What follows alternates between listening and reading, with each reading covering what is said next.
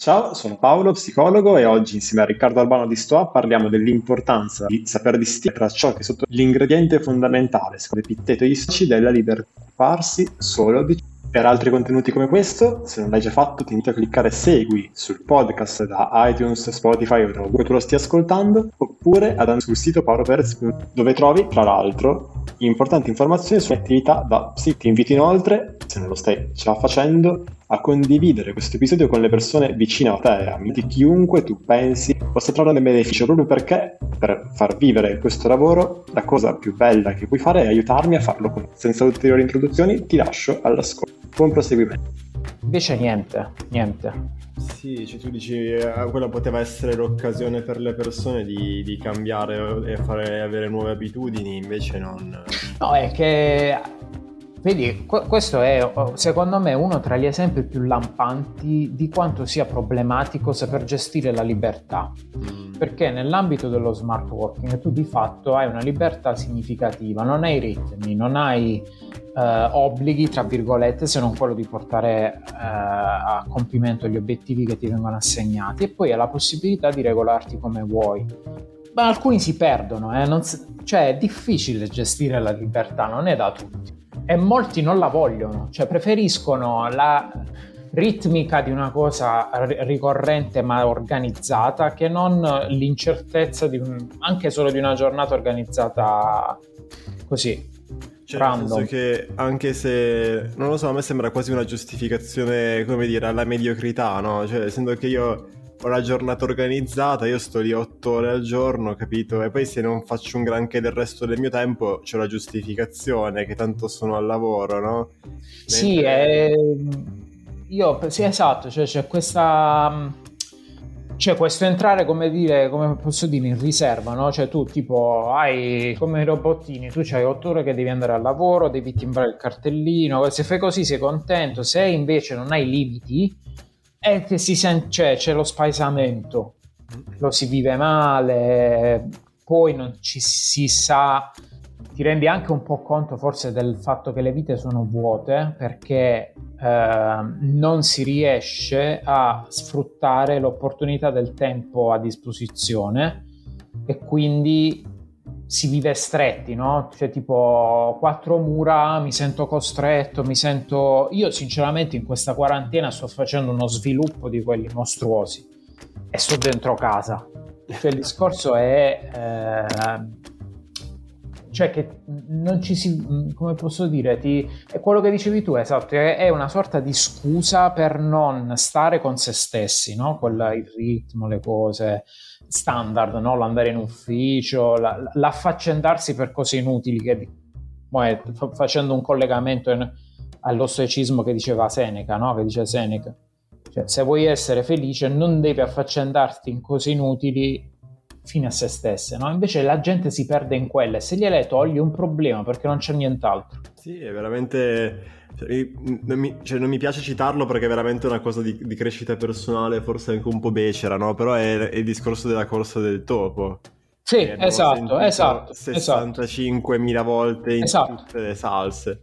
Però è, però è, cioè per quanto così, anche un po' superficiale, però esatto. è così, eh? cioè nel senso, poi all'atto pratico è uh, nella manifestazione delle ehm, delle attività, delle cose, dei ritmi, è quello, cioè tu li vedi proprio che questi qua non solo fanno la corsa del topo, ma la vogliono, cioè non ci vogliono uscire, vogliono ritornare a farla. Che poi magari eh, tu che non hai questa paura dell'incertezza, o che sai gestirti l'incertezza un po' meglio, dici: Ma no, ma se solo vi deste la possibilità di vedere com'è, una volta superato quel blocco iniziale, probabilmente anche voi vorreste questa cosa qua. Almeno questo è, uno, è quello che uno si, si auspica, no? È, uno, è quello che uno spera. Che un conto è interfacciarsi con una realtà che non conosci, giustamente averne paura, però l'idea è che una volta che tu eh, hai fatto esperienza delle opportunità che questo smart working ti dà, eh, automaticamente, insomma, in qualche maniera, in qualche maniera ti correggi cioè, non so se, se, anche tu ti ritrovi in questo. L'impressione che ho io nei confronti eh, di queste opportunità eh, legate al lavorare da casa che sono venute fuori rispetto alla pandemia è che c'è tanto, eh, questa, come dire, nostalgia di un passato roseo dove eravamo tutti, capito, amici eh, in presenza, no? Capito, super compagnoni, il team super affiatato che però in realtà non c'è mai stato. Sì, okay. sì, sì. Sì, e... si vive questo stato di nostalgia effettivamente, no? Sì. Dice c'era un libro, non mi ricordo quale, ma in realtà non l'ho, non l'ho letto io, ma mi, mi, fu citato un passo in cui si mm. diceva che praticamente alla luce del tramonto anche una ghigliottina diventa romantica. e a me sembra questa cosa qua, cioè siccome è un periodo così morto, no? comunque particolare, psicologicamente provante, te ti fa venire la nostalgia anche di cose che fino a due anni fa odiavi, no? che dici madonna devo andare in ufficio con quel rompicoglioni del mio capo a fianco, invece adesso no? sembra che una sì, cosa... Che ti hanno tolto... Invece no, cioè, cioè la ghigliottina è la ghigliottina, cioè la, la, vedi sotto la luce del tramonto, però... Sì, sì, sì, beh, questo mi sembra, beh, nel senso, eh, forse questo si richiama un po' allo stoicismo di cui parliamo qua, cioè il fatto che eh, l'avere a disposizione questo tempo in più ti richiama la responsabilità di gestirtelo, ok? Eh, cioè è come se ti si stesse dicendo guarda che la responsabilità di avere una vita appagante dal punto di vista delle relazioni, degli affetti e dell'attività non è responsabilità, per esempio, del tuo capo in ufficio, è responsabilità tua. Cioè, io ho sentito delle lamentele che veramente ridicole, no? legate al fatto sì, però io quando andavo in ufficio a piedi facevo anche la spesa dal macellaio lì davanti e scambiavamo due parole ed era così bello questo conto. Cioè, sono tutte puttanate perché non, non, è vero niente, tu non sai neanche come si chiama il macellaio che lavora davanti al tuo ufficio, no? È, solo che in questo modo, esattamente come dicevi tu, questo tempo era occupato. Ok, sì, quindi sì. non avevi questo horror vacui che, che, esatto, hai invece, esatto. che hai invece adesso, perché ti si chiede cioè, è come se ti fosse messo proprio di fronte il fatto che tu hai questo tempo e questo tempo devi capire come gestirlo in una maniera che sia soddisfacente per te. Sì, sì, mm. esattamente quello. E quindi se non lo fai, non puoi più dare colpa al tuo capo che ti fa la riunione piuttosto che... Cioè, sai che sei tu che non sì. stai agendo eh, in maniera adeguata, che non stai sfruttando appieno l'opportunità che ti è data, non ci sono più scuse. Poi adesso noi stiamo tralasciando perché non è quello il focus del discorso, mi sembra il lato negativo dello smart working gestito male, no? della gente che ti scrive alle 10 di sera, eh, piuttosto che le riunioni che durano all'infinito. Ok, è ovvio che questo eh, è un discorso a parte, è ovvio che qua non stiamo dicendo che eh, queste pratiche fuori di testa sono in realtà buone pratiche, quello che stiamo dicendo è che appunto esiste una responsabilità che è quella personale di capire come gestirsi questo tempo. Questo è, è diciamo ci sono degli, degli, dei temi ricorrenti che tornano, ma è perché semplicemente non si fanno passi avanti in questo, secondo me. Uno tra questi è appunto la dicotomia del controllo di Epite, che è esattamente questo, cioè eh, perché tutta questa gente, secondo me, si sta uh, perdendo per strada? Perché confonde ciò su cui ha potere rispetto a ciò su cui non, ha, non può fare niente. E si sente responsabile in maniera uh, equiparata verso l'uno verso l'altra, cioè che ci sia la crisi in India del Covid o che ci sia la crisi economica in Europa, quello che uh, non è di responsabilità diretta nostra, non, si, cioè non si può fare niente, quello che si può fare è appunto cercare di capire come reagire personalmente nella propria sfera di influenza. Molti vengono sopraffatti, io per esempio, no, in ufficio, è un anno che cambiano costantemente i capi, i vertici, costantemente. In una, uh, in una multinazionale una cosa del genere è complessa da gestire perché eh, non ci sono appunto punti di riferimento costanti, non ci sono uh, linee guida da seguire certe se, ci, se, vengono definite cambiano con la frequenza con cui uno va a prendere la colazione al bar la mattina, cioè è completamente così, randomatica la cosa. Il mio capo entra in sofferenza per questa cosa perché dice eh, ma a me mancano i riferimenti, eh, ma a me di qua, ma a me di là, non so, cioè entra in difficoltà. Cioè il discorso è che tu non puoi entrare in difficoltà per qualche cosa che è completamente fuori del tuo controllo. Cioè, o meglio, è una tua decisione quella di andare in difficoltà piuttosto che affrontare proprio pezzo. In realtà è semplicissimo perché si pone il problema e si cerca la soluzione punto. Al problema contestuale presente, non che ti fai il viaggio, che chissà com'è il nuovo capo che è venuto, che magari ti chiede chissà che nel giro di... Che ne sai? Cioè questo è il famoso detto, non ci facciamo la testa prima di essercela rotta, senza stare a scomodare Epitteto, però oh, non lo fa nessuno perché tu vieni risucchiato da questo vortice quasi nevrotico, inutile, completamente inutile perché tanto te lo fai o non te lo fai la situazione non cambia a questo punto si affronta il problema dice questo qua che vuole fare questo vediamo che fa niente non c'è be- cioè sembrano cose così banali però secondo me la, mh, mm, la parte meno banale è convincersi che proprio quelle cose che appaiono banali sono le cose importanti. Ecco, esatto, okay. questo, questo, è un questo forse, forse sì. è, mm, è, lo step da fare, no? Perché sì. tu riprendo il tuo esempio della multinazionale, no?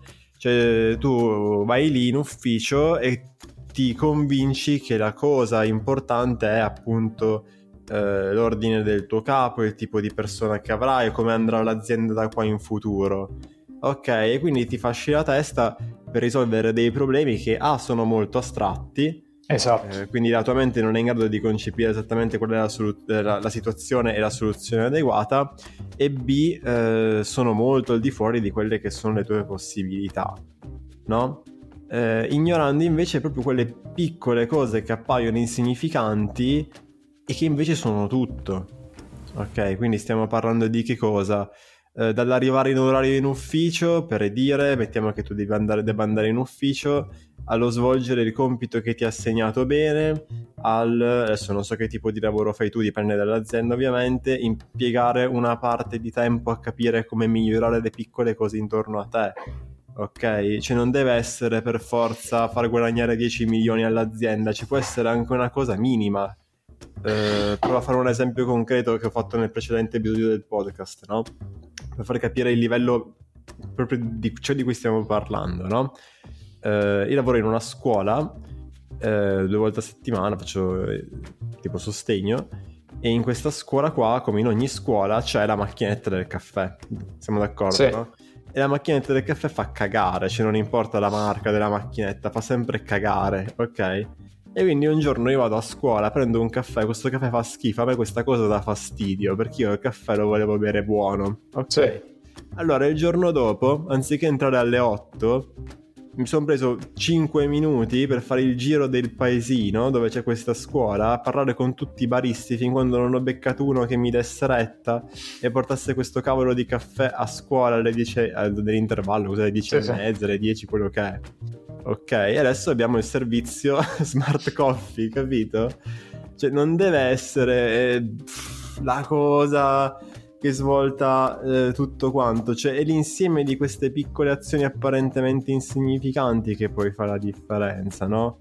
Perché se no davvero cadiamo nel discorso becero che non ha proprio senso fare, ma che potrebbe essere traslato da un'altra parte, ma perché io mi devo allenare e mangiare bene se tanto poi muoio? Muoio, no? esatto. cioè, sì, sì. Perché, perché beh, è quello che tu stai dicendo sì, adesso, cioè, questo è il discorso, no? Cioè, perché devo fare queste piccole cose insignificanti se poi la grande cosa non la posso controllare? Perché appunto non la vuoi controllare? sì, sì, sì. Ma infatti, eh, io, allora, ho avuto la... non so se te l'avevo detta questa cosa, però magari te la ridico perché è molto bella. La scorsa estate sono andato a Castel del Monte, un posto okay. che io amo, e c'era una guida fuori, no? Che ci ha fatto fare, insomma, la visita guidata di Castel del Monte.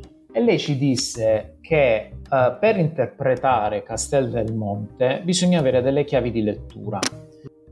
La presenza delle chiavi di lettura corrette vale per Castel del Monte come vale anche per la vita, cioè ci sono dei temi ricorrenti i quali se tenuti in considerazione permettono di, eh, come posso dire, affrontare o leggere la vita in un'ottica diversa e secondo me più funzionale. Questo per dire che cosa? La logica delle piccole cose fatte nel tempo in maniera ricorsiva e in, eh, piccole cose incrementali rispondono alla legge dell'interesse composto. L'interesse composto è una delle chiavi di lettura della vita, secondo me, così come lo è la legge di Pareto, per esempio, la legge dell'80-20 e altre cose così. Perché si ripropongono costantemente e frequentemente se stai attento e quindi capisci che quella è una chiave di lettura proprio per questo motivo, se ovviamente la sai leggere. La questione dell'interesse composto è che risponde a una logica di tipo esponenziale, no? per cui tu hai una un andamento per lo più piatto per una grandissima parte del tempo che sembra che non ti sta facendo andare avanti per niente, salvo poi partire in verticale e decollare.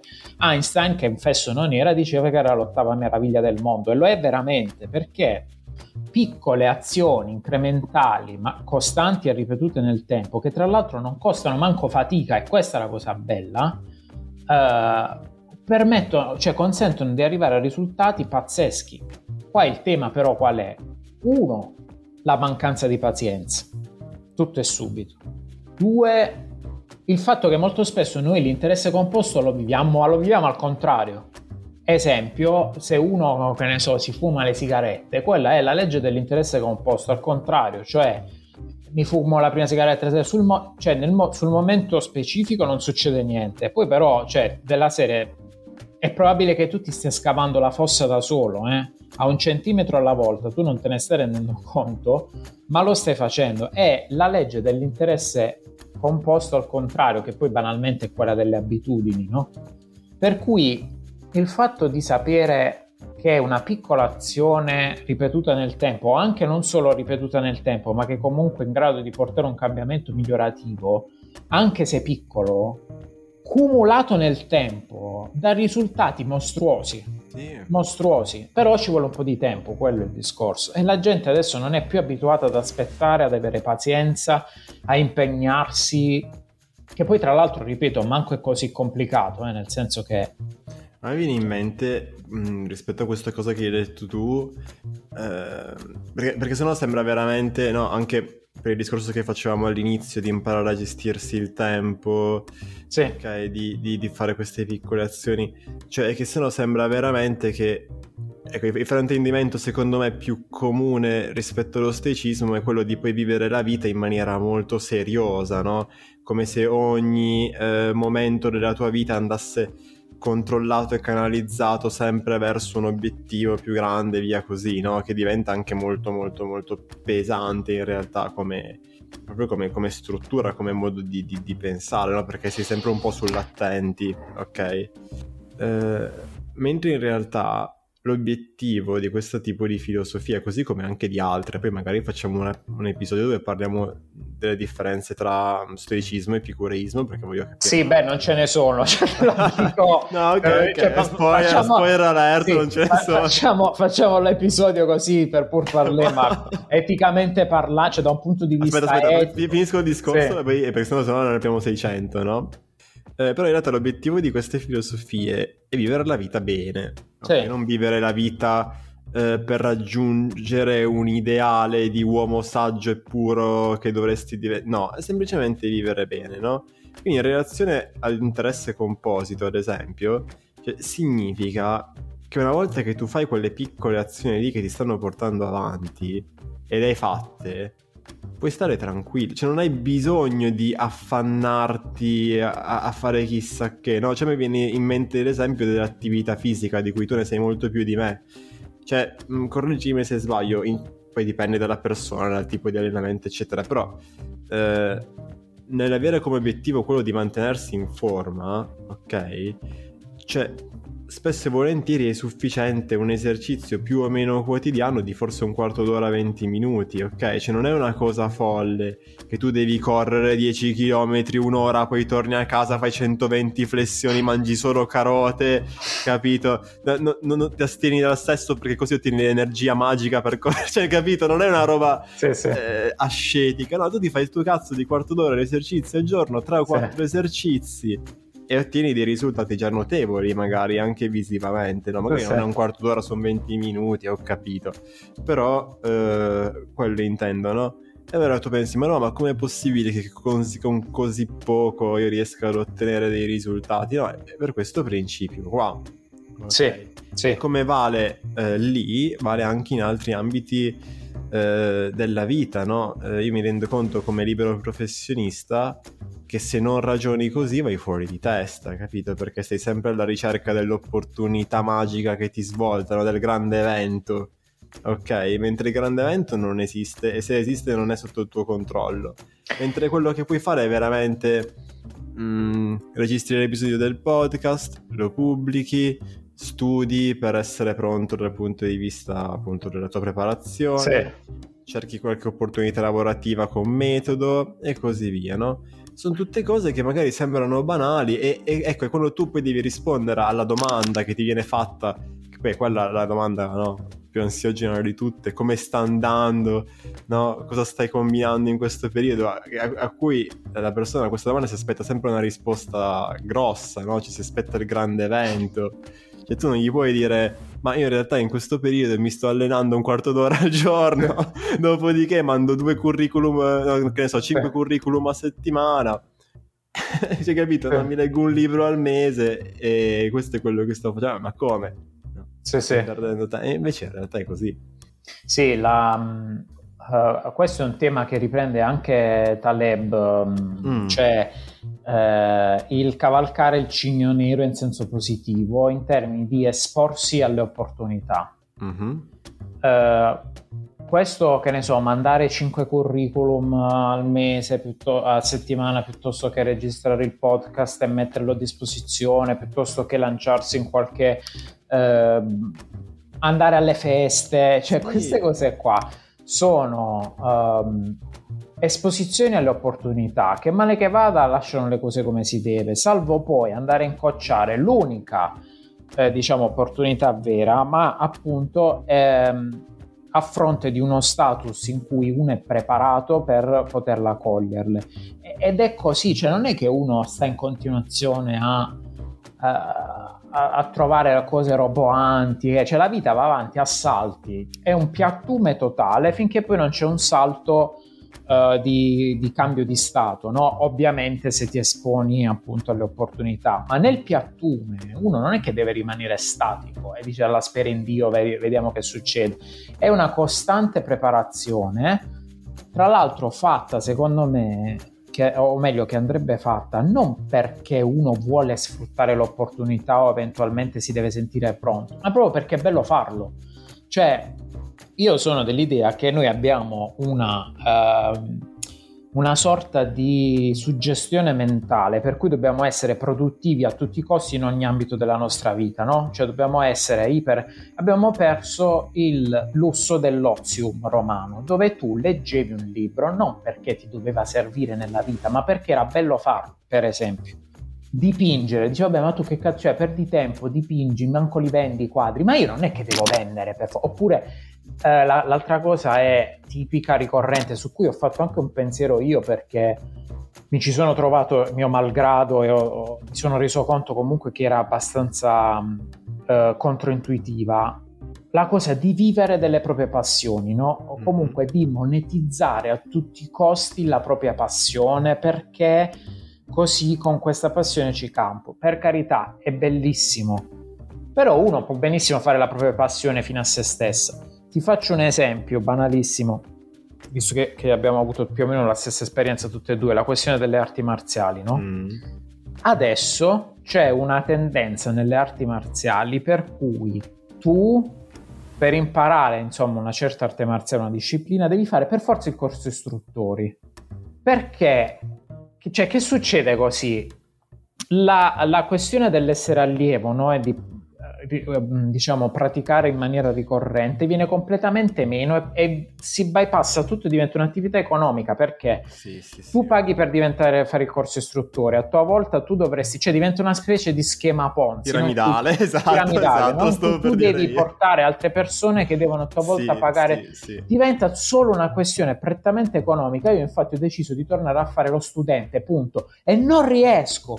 Cioè la cosa pazzesca è che tu trovi per lo più corsi istruttori, io non voglio fare l'istruttore, io voglio fare lo studente, non c'è verso perché stanno subentrando queste logiche prettamente capitaliste, diciamo così, su cose in cui non dovrebbero entrare per niente, capito? Dovrebbe essere una cosa fine a se Soprattutto perché, perché, ritorniamo nel dilemma iniziale, cioè tu stai cercando, tu, non tu Riccardo, dico, eh, stai cercando di controllare il grande evento, eh, no? Perché l'idea qual è? Se io divento istruttore allora sarò in grado di lavorare della mia passione quando invece in realtà non era questa la logica iniziale esatto. eh, della, della, faccenda. Ok, esatto, la logica esatto. iniziale era che tu facevi arti marziali perché ti piaceva, ti piace. lo facevi per un tot, diventavi bravo, dopodiché dicevi a qualcuno, boh, ma se ti interessa io sì. ti faccio vedere cosa faccio io e magari ti insegno due cose e questo diventava un allievo, no?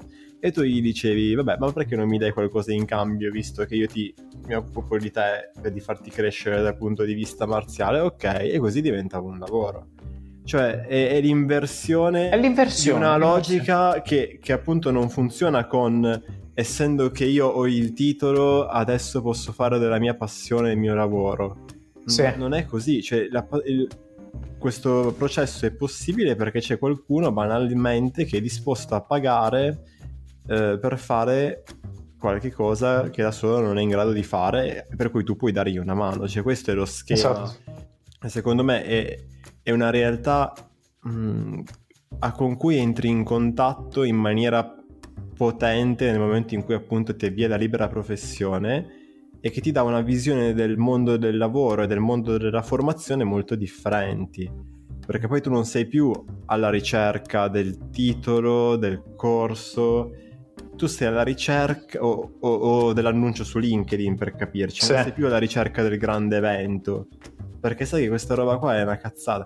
Cioè tu sei alla ricerca dell'opportunità, però in scala, esempi che abbiamo fatto prima, quindi in scala minima, di fare qualcosa di buono per altra gente. Cioè il focus dopo un po' dopo un po' che ci sbatti la testa, che non trovi lavoro e spendi soldi in corsi, perché il l'iter è quello. Sì, è così. È così eh, diventa ma io come posso fare a migliorare ma proprio in maniera piccola la vita delle persone intorno a me no? cioè che non deve essere una roba cioè per esempio se penso al mio lavoro da psicologo no? cioè rispetto al, all'offerta che c'è già che è tanta quantitativamente parlando eh, come posso fare a fare qualcosa ma non di diverso perché così sono più figo e la gente viene da me, cioè proprio per, per, per creare un valore no, alle persone.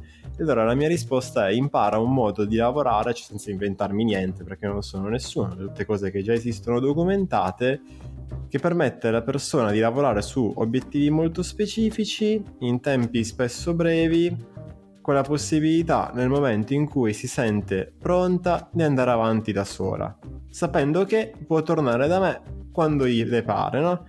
Quindi magari ti dice eh, mi sembra di aver raggiunto questa cosa per cui sono venuto, quindi ci salutiamo. Magari due giorni dopo cambia idea, va benissimo, cioè ci manca, no? Ma magari cambia idea due anni dopo, due anni dopo succedono cose, la vita va avanti, ti dice ma sai che adesso torno per un, come dire, un refill, no? Cioè una ricarica di energie, no? faccio un po' il punto della situazione, così magari non vado in giro a caso a fare scelte appunto a caso e riesco a vivere in maniera un po' più consapevole, come dicevamo all'inizio, no? usare questo tempo come voglio io e non come capita. Ok, cioè quindi è, è così che ti muovi nel mondo. Io da questo punto di vista eh, vedo tante, e tu secondo me hai ancora più il polso della situazione, vedo tante eh, incongruenze, cioè la gente generalmente è insoddisfatta, ma questo per forza di cose, cioè nel senso credo che sia faccia parte dell'animo umano tendere a qualche cosa di meglio, no? di migliorativo. E... Si fa delle domande ma o si, o si dà delle risposte sbagliate o si pone male le domande. Uno, due, posto che si riesca a fare la domanda corretta, bypassa sempre, almeno in Italia, non so all'estero, perché questa è sempre stata una cosa che mi ha incuriosito, però almeno in Italia bypassa la possibilità di investire in un qualcuno che ne sa molto di più di te, che potrebbe farti raggiungere subito l'obiettivo, e pensa al fai da te. E quindi si affida a leggere 200 miliardi di libri tutti scombinati che poi per carità ti arricchiscono. Però non è detto che ti tro- fanno trovare la risposta alla domanda che ti sei fatto o più giusta o peggio ancora potrebbero darti la risposta sbagliata e quindi farti uscire completamente fuori strada. Cioè la ricerca del tra virgolette maestro guru o quello che è è sempre stata una cosa che è esistita nella storia, cioè uno andava dal magister no? per formarsi in... Que- oh, ma non lo si fa più. cioè, per dire... Cioè, per esempio, secondo me gli psicologi soffrono di una... Uh, di una percezione sociale proprio del cazzo, cioè tu dici se, sei, se vai dallo psicologo sei fuori di testa, no? Quindi tu sei... Ora, non so perché esiste questa sorta di come ti posso dire, di, di falso mito, concezione, però è un'opportunità persa mostruosa perché eh, perdi la validità di un consulente che eh, ti fa arrivare subito al punto con una spesa che se tu la raffronti alla miliar- mili- miriade di libri prov- o corsi, peggio ancora quando inizi a fare quei corsi strani dove tutti eh, così, quelli là di weekend, sì, sì, che poi torni a casa e sei più depresso di prima. Esatto. Non capisco perché non viene, eh, come ti posso dire, percorsa la strada di minor resistenza. No? Certe volte uno si fa del male da, da solo. Non... Sono queste boh, anomalie della, della mente, non so come io penso che mm, sì, quello che tu dici crea abbastanza una, un'immagine di un po' quella che è la situazione, non sempre ma spesso, no? Che per come è percepita la figura, la mia figura mh, mm, nel, nella realtà eh, quotidiana, soprattutto italiana. E guarda, quello che mi viene in mente è che noi, cioè noi abbiamo, perché questa cosa l'ho percepita più volte, no? Questo residuo di cultura democristiana per cui io ce la devo fare da solo, no? Cioè a noi ci piace il martire, capito? Come diceva un mio collega, agli italiani piace Paperino che ha sempre i problemi. Non gli piace Topolino che sì, fa... Sì, sì, o Gascone, peggio ancora. Sì, cioè, non, non, gli piace Topolino che si fa i cazzi suoi, vive la sua vita, c'ha la ragazza, va, fa il detective, c'ha le avventure ed è sì, sereno, sì, no? Gli piace Paperino che è sempre soffre, sempre sofferente, no? Cioè, quindi c'è questa fantasia che se tu uh, ce la fai da solo ricevi il premio, ok? Non solo che se tu ce la fai da solo e soffri, meglio perché il premio è doppio. Questo è un ottimo punto, eh? Un ottimo punto, non ci avevo mai pensato, però è vero, nel senso che c'è... Uh, è la sofferenza in particolare che... Ed è, e credo che sia effettivamente di derivazione democristiana. Cattolico democristiana, insomma. Sì, c'è questo feticismo della sofferenza, perché poi quasi ti puoi vantare di questa cosa qua, no? Sì, sì, esatto. Perché c'hai la vita alla dura, alla mentela. Esatto, Dici, come va? Eh, guarda così. E si, e si, fa la gara a chi ce l'ha più lungo in termini. Esatto, Ma tu, esatto. per esempio, una banalità, se tu senti parlare due anziani, fanno la gara a chi sta messo peggio. Dice tu che c'hai? Cioè, mi sono rotto il femore, eh, io, tu non sai, io mi sono rotto l'anca e ho la protesi di Però, ferro. Eh, ma quello io... che tu dici, è da un lato, cioè, secondo me c'è questa tendenza qua eh, dall'altra c'è la tendenza della categoria psicologi a non mostrarsi spesso come professionisti tecnici, ma a utilizzare per, per presentarsi delle modalità che non ti danno l'idea che questa persona mi aiuta concretamente a migliorare la mia vita, no? Ok, cioè se io ho la tensione muscolare, vado da un fisioterapista che mi fa un massaggio ad hoc, io dopo sto meglio, cioè, è tutto chiaro ok, ho la tensione al collo, vado lì, dopo non ce l'ho più, perfetto. Uh, bom, ok, e tutto torna. Eh, se io ti dico, eh, sono una psicologo e attraverso la relazione noi lavoriamo per migliorare il tuo benessere emotivo, è vero, però non è, come, non è il modo con cui mi esprimo io e secondo me non dà il una, una, concretezza, almeno non so come l'hai percepito ad esempio tu adesso mentre io raccontavo questa cosa, però non dà una concretezza del miglioramento che effettivamente dai. Cioè capisci che è ben diverso dire guarda, l'alternativa è eh, continuare a provare soluzioni che non funzionano, continuare a stare male, continuare a leggere libri, andare da appunto guru, personaggi vari, chiedere consigli a gente che non ne sa niente, no? quindi amici, parenti, conoscenti su come dovresti risolvere la tua vita, quando c'è una persona che ha fatto quello, ha studiato quello e che quindi avendo uno sguardo più obiettivo, avendo delle tecniche specifiche, perché esatto, è una tecnica, esatto, cioè non è esatto, una cosa, esatto. è vero che ogni persona è diversa, però quello che fai è documentato da ricerca scientifica su migliaia e migliaia di casi, cioè non è una cosa proprio sì. che io mi alzo al mattino e faccio l'artista e dipingo i quadri, no? Cioè faccio un po' a sentimento, cioè un, più o meno, diciamo così. Sì, sì. Ecco, quindi quello, no? Cioè, nel senso che, ma io me ne sono reso conto anche per il fatto che io pur st- avendo studiato queste cose, continuando a studiarle, perché si studia sempre, io da solo non, riusci- non, non sono riuscito a risolvermi certe mie situazioni perché mi mancava quel punto di vista esterno sì. che mi ha fatto capire che io stavo facendo esattamente le cose che mantenevano il problema. Ok? E che le uniche soluzioni che mi venivano in mente erano comunque tutte soluzioni che mi mantenevano nel problema. Quindi la cosa da fare che rompeva quei, questi, questi circoli mh, viziosi che erano quelli che mi stavano facendo del male, a me non veniva in mente. Proprio perché io mi muovo secondo certi schemi di realtà, certi presupposti, no? Ma se i presupposti sono sbagliati, ogni cosa che andrò a fare esatto. sarà sulla base di quei presupposti esatto. sbagliati lì. Allora, cambiando i presupposti, tutto il resto poi gira nella maniera sì. corretta. Sì. E questa cosa non ti richiede 60.000 sedute per 5 anni. Cioè dipende da come lavora il professionista, molte sì. volte no. Quindi questo... Sì, io la... questo è un po' come quando ti dicono la pratica rende perfetti. Non è vero, la pratica perfetta rende perfetti. Esatto. Se tu continui a fare una cagata in maniera costante, stai diventando bravissimo a fare cagate. Bravo. E questa cosa la gente non la capisce. Piuttosto persevera e dice, ehi, ma io ho sempre fatto così. E eh, vabbè, ma hai fatto male per vent'anni. Non è sinonimo di esperienza, è un'esperienza nello sbagliare, per dire prendine atto e cominciamo a fare la cosa giusta. Esatto, come anche secondo me una cosa che noi in particolare noi italiani, italiani soffriamo è la paura del fallimento, cioè che in realtà non dovrebbe neanche essere, cioè nel senso la parola fallimento per come la vedo io non ci dovrebbe essere, ma ci dovrebbe essere la parola sperimentazione. Invece noi abbiamo anche questa qui, questa dicotomia che ci piace soffrire e far vedere che andiamo incontro alle sofferenze, però di contro non vogliamo sbagliare mai, no? Che ovviamente è, è come ti posso dire, è, è, è, antitetica la cosa, perché se vai incontro alle sofferenze vuol dire che in qualche maniera è sbagliato, ma se non vuoi sbagliare mai, allora non, cioè, è impossibile, no?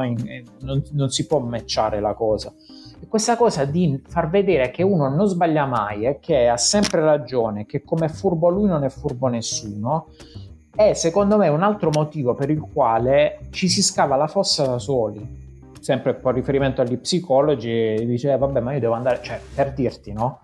Una mia collega mi scrive e mi dice, eh, io sapevo che tu avevi eh, problemi tipo a dormire la notte, avevi fatto delle, avevi comprato delle, de, diciamo un arnese ad hoc che tipo proiettava la luce, ti faceva fare delle respirazioni particolari, eccetera, eccetera.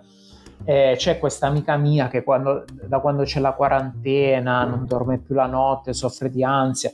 E ho detto a questa persona: Guarda, che non è con la lucina di notte che risolve il problema, devi andare da uno psicologo. No? Cioè, questo fatto di cioè, non considerare la soluzione più facile, immediata, duratura e efficace e, e andare per così simulacri, non so come dire, cose che... Sì, sì, sì, cioè provare da solo a risolvere le cose, ma, ma questo non penso, non penso, che sia una esclusiva della... una situazione esclusiva della salute mentale quanto appunto di una cultura pervasiva che vuole che se noi facciamo le cose da soli siamo più bravi, no? Meritiamo un premio. Cioè, questo per come la vedo io, magari è una cagata, no? E quindi questo si va poi, mm, cioè, va poi a infrangersi con diverse realtà, non solo quella che, di cui abbiamo fatto l'esempio noi della salute mentale, no? ma anche di, io lo vedo, liberi, liberi professionisti psicologi come qualunque altra cosa che vogliono farsi siti internet da soli. Ma Dio Cristo, cioè non... non, hai mai preso in mano un computer, non sai niente di grafica, cioè ti vesti che c'è la felpa arancione, i pantaloni rosa e vai in giro convinto di essere un super figo e vuoi farti il sito da solo. Cioè abbi pazienza, trovati una persona che fa solo quello nella vita, no? È giusto eh, voglio allenarmi per essere fisicamente prestante. Anche lì, sì che ti puoi vedere i tutorial su YouTube e qualcosa puoi fare, ma magari vai da un personal trainer che ti insegna degli esercizi che poi tu ti fai a casa non è che ci devi andare 75.000 volte, cioè una volta che sei avviato lo vedi ogni tot, vi aggiornate, no? E basta capito? Idem per la dieta, cioè potrebbe essere veramente qualunque cosa. È la chiave, ecco, è una chiave di lettura, cioè nel senso l'affidarsi a persone competenti che sì. ti fanno risparmiare tempo. Dici, vabbè, ma ci smeno soldi eh, sì e no, perché tu hai un'uscita, pro- cioè un'uscita più rilevante sul momento, ma risolvi nel lungo termine un problema che altrimenti ti avrebbe comportato un'uscita piccola sul momento, ma accumulata. Il tempo. Il quintuplo. Il tempo. Tu il tempo. Il, il tempo. tempo. Cioè, il tempo. La concezione del tempo. Cioè, cazzo, il tempo è veramente l'unica risorsa io a un certo punto ero andato in, come ti posso dire, in paranoia perché sentivo proprio il tempo sfuggirmi via tra le dita. Non si recupera il tempo, ragazzi. È l'unica cosa che non si recupera e noi ci attacchiamo i soldi. Cioè, ieri non torna più. Allora io devo perdere ieri a fare il sito web, quando invece io posso pagare uno che me lo fa, cultura Intanto, della delega, certo. e contemporaneamente approfondisco ciò che mi fa crescere come professionista, perché facendomi crescere io posso farmi pagare di più e esatto. quindi quel sito web me lo ripago, ma così in tutto, in tutto. Esatto. Cioè è proprio questa logica dell'investimento e non del costo soprattutto per quanto riguarda queste tematiche che, che riguardano se stessi, no? il miglioramento della propria condizione, che non entra nella testa delle persone ed è un peccato perché si perde tempo, si perdono soldi, si perde tutto, si perde vita. Cioè. E, e, il principio, cioè banalissimo, visto che vabbè, tu hai fatto economia, quindi la saprai fino alla noia, cioè il principio di specializzazione, no?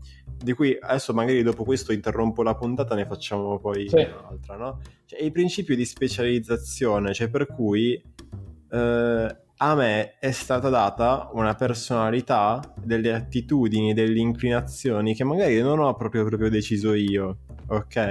E che però mi permettono di fare bene alcune cose. Sì. E tra queste alcune cose ce ne saranno alcune per cui altre persone saranno disposte a pagare. Ok, e non c'è mai stata tanta libertà come oggi. sì, sì, sì. Ok, quindi le possibilità sono per me sostanzialmente due. La prima è assecondare queste mie tendenze, ok, e diventare bravissimo a fare una cosa che mi rende felice, una felicità che si manifesta anche agli altri, che mi vedono eh, contento di fare questa cosa che sto facendo e che proprio perché mi rende contento mi permette di farla benissimo, ok? Perché mi sembra quasi di giocare mentre la sto esatto. facendo e proprio perché la faccio benissimo ci sarà qualcun altro che sarà in grado di apprezzare il mio lavoro e magari ricambiarlo con valore o denaro. Ok.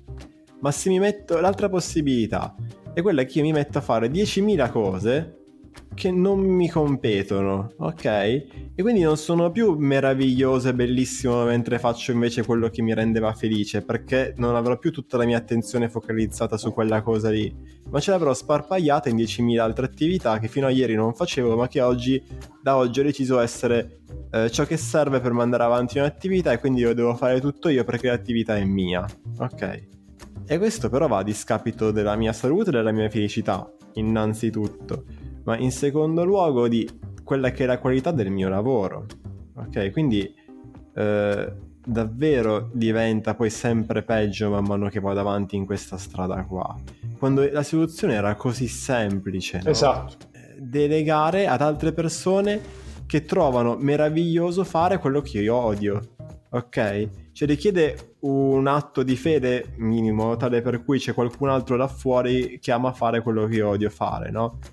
Io ancora sono sorpreso oggi dalle persone che mi dicono io amo Excel, cioè voi siete fuori di testa, secondo me siete pazzi io da sono rico- tra quelli, siete pazzi da quelli. ricoverare. E guarda, cioè, ok. Ma perché, guarda, secondo me se, se conoscessi un po' di più lo strumento sarebbe, fa tutto lui, cazzo, se lo riesci a gestire, fa tutto No, che gli lui. piace avere tutto Sì, bello, così, bello, sì, bello, tutti no. grafici, Capito? Allora, io quando ho scoperto questa cosa, figurati, cioè, mi, fallo tu, to, fallo tu, ti pago, un- basta, io vado a fare qualcos'altro, no? E poi il problema eh, che si pongono le persone sono, ma se io non ho i soldi per pagare qualcun altro... E questo magari lo approfondiamo un'altra volta perché il discorso che facevi tu, non so se nel podcast o nei tuoi pod, post, sulla giusta misura. Sì, sì. Ok, perché poi è un discorso a parte. Quindi adesso chiuderei questa puntata e passiamo a un'altra.